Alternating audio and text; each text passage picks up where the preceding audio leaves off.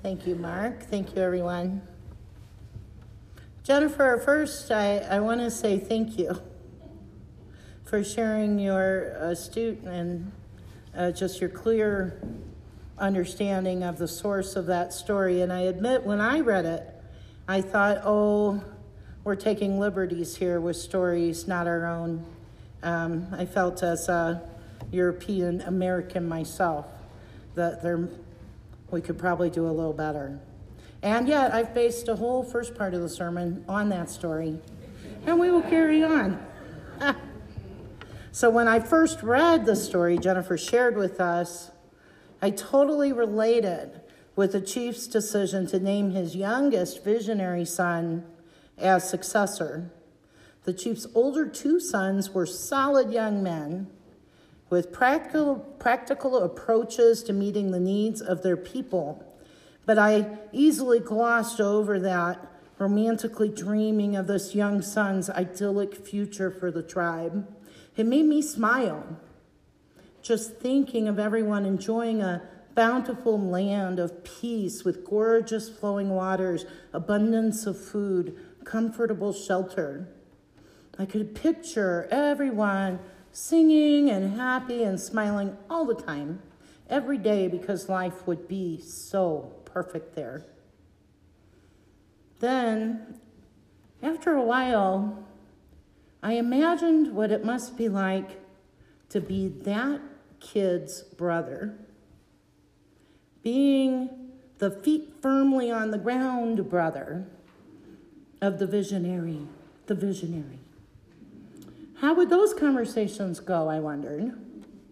New chief with a dream says, Let us leave this place. Let us gather ourselves in the morning, every person together, and that we will travel to the far off promised land of great beauty and abundance.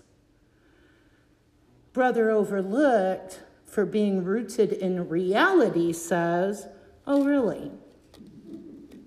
Oh, really? And how, mighty leader, do you propose we do this? How shall we gather every person in a day's notice, no less, and go traipsing over the mountain to this land which you know certainly looked nice, but you yourself have never actually been there, have you?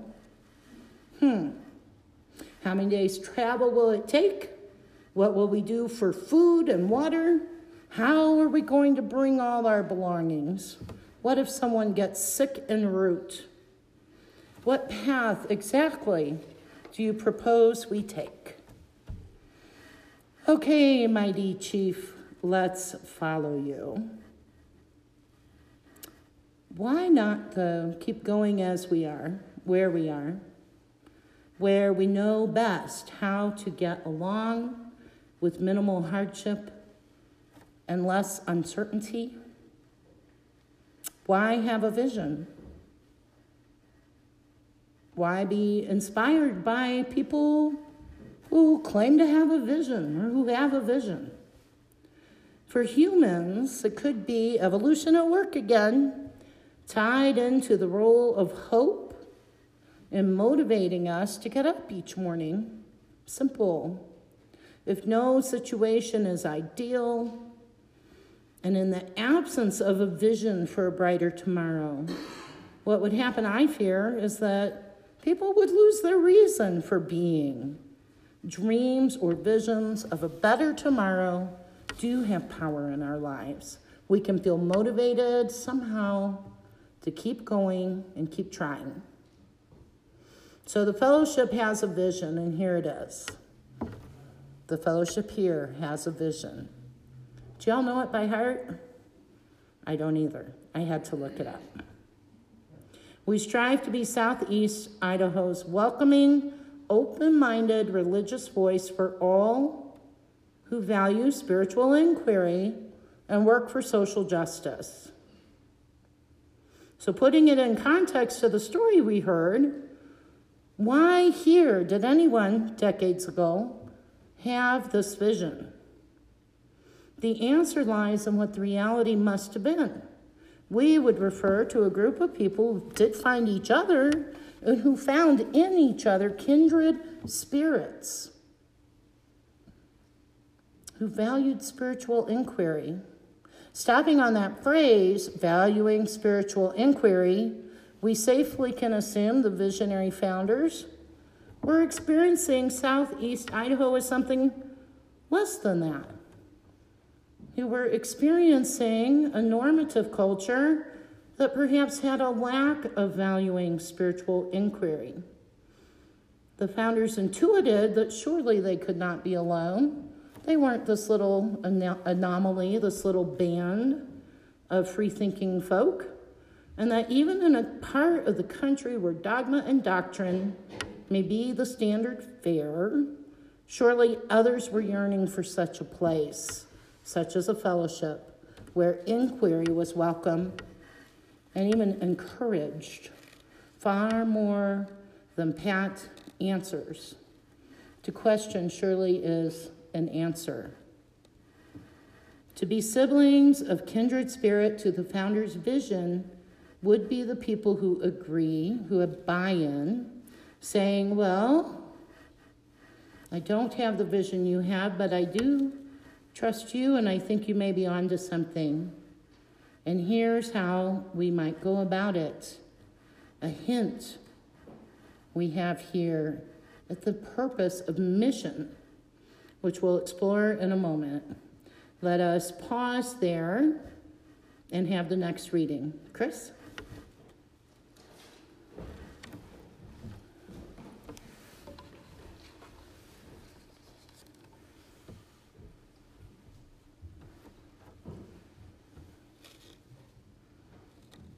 Our second reading is the true thing. I seek courage to see and to do the true thing. Thank you. So, Howard Thurman's meditation introduces his fervent personal hope for clear and true vision. And more than this, it expresses his hope for heightened courage to act it's one thing to have a vision, it's another perhaps to act on vision. So, this courage requires baby steps, doesn't it? Try, tying to it to our first story, we have the young, newly appointed chief whose vision is being, not getting to, being in the land of beauty and bringing in the brothers the siblings, we can then imagine possibly a plan of action for the journey to that better place. And the journey would be outlined as a mission. How do we realize vision? So I think Thurman is overlooking a few details, but probably because he simply was speaking for himself, not a vision requiring collaboration between many people. He simply didn't need to consider consensus. For this fellowship to realize a vision, the people must generally, generally agree that having a space that honors inquiry is a worthy vision. And we generally must agree that it's possible, it's an attainable vision. Then and only then can the courage be tapped to lay out a plan? And voila, we have a mission statement. So here's an honesty check with you all now. When I first thought about this topic a vision and mission, I didn't ask myself why. Why do vision and mission statements exist? Left to my own devices, my answer was pretty basic just to shrug and say, well, if we don't have one, how do we know if we're living into our vision? So it's kind of a circular logic. You have to have it so you know you're doing the thing, and you don't know you're doing the thing unless you have the thing. But that brings us to an interesting question Do we all know our mission statement? And do we know if we went back before the 70s that there weren't any and somehow people managed just fine without vision and mission statements? And if we know we have it, do we need to memorize it? So, after reading about the history of vision and mission statements, I can tell you my answer simply is no, we don't need to know it. I'm your minister, yes, and I had to look it up. It's long. I'm going to read it to you because I looked it up. So here we go. Affirm and promote the principles of Unitarian Universalist Association within the Pocatello community. Nurture our own and others' spiritual growth, giving each other comfort and sharing laughter along the way. That's nice. Yeah. Celebrate life through creative expression.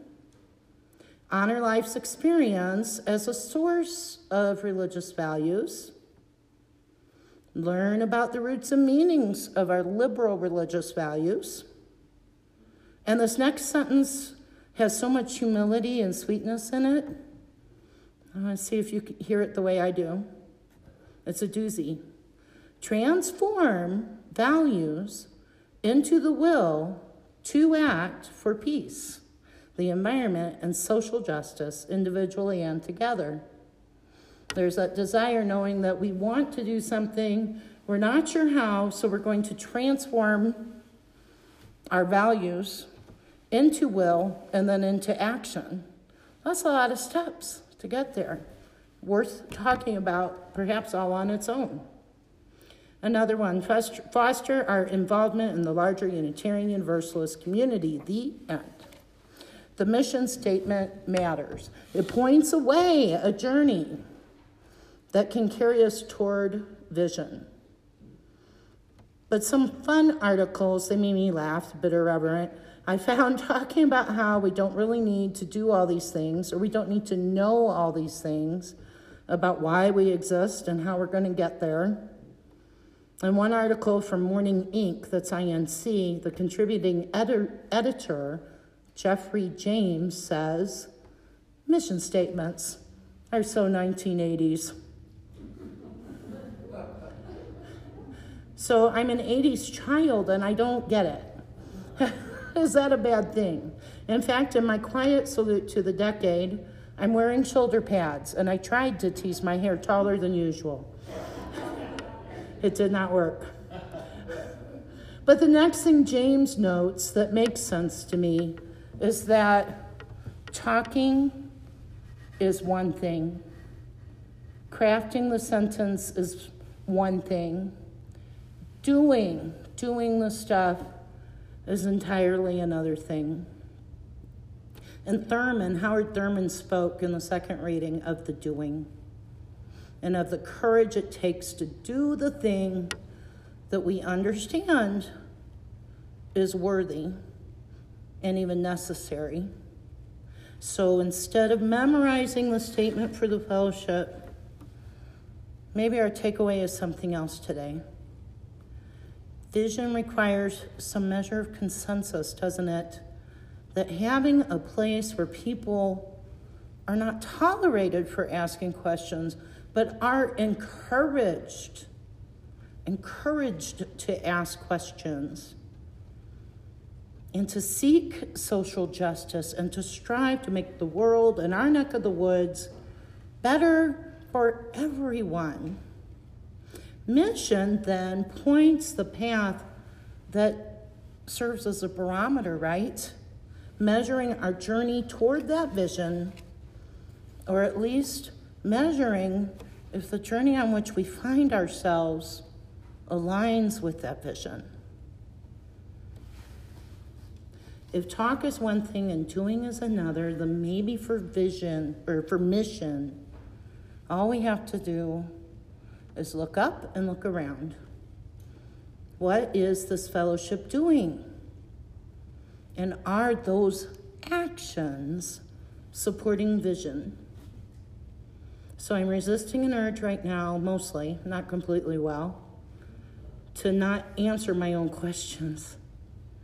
But I am going to suggest a soft yes. Much of what is happening here is part of a solid journey toward the vision your forebears had not so long ago, and some of whom are in this room. We do not all need to be the youngest son, the keeper of the dream. We do not all need even to be the older brothers tending to the practical matters of mission. But we can all do something, We can all look at why we need a thriving community such as this, a spiritual inquiry in southeast Idaho. And we can ask ourselves, what is it I bring to this journey? From showing up, important, asking questions, bringing snacks to share, a personal favorite, reading a story, or inviting friends to come, such as uh, to Festival of Lights next month, third Sunday. See what I did there? Every bit matters. You and you and you and you, and your presence matters. So I'll end here reiterating the words from Howard Thurman The truer the deed, the more the responsibility involves all of one's life, whole being, our noble dream of gentle, free inquiry, of justice for every person is calling us not to sit and write and talk, but to action. Blessed are the visionaries, for they show us there is a better way. Blessed are the crafters of that way forward, the writers of the mission statements. But blessed most of all are the people who trust and risk and show up, thus proving the vision worthy. Amen and blessed be.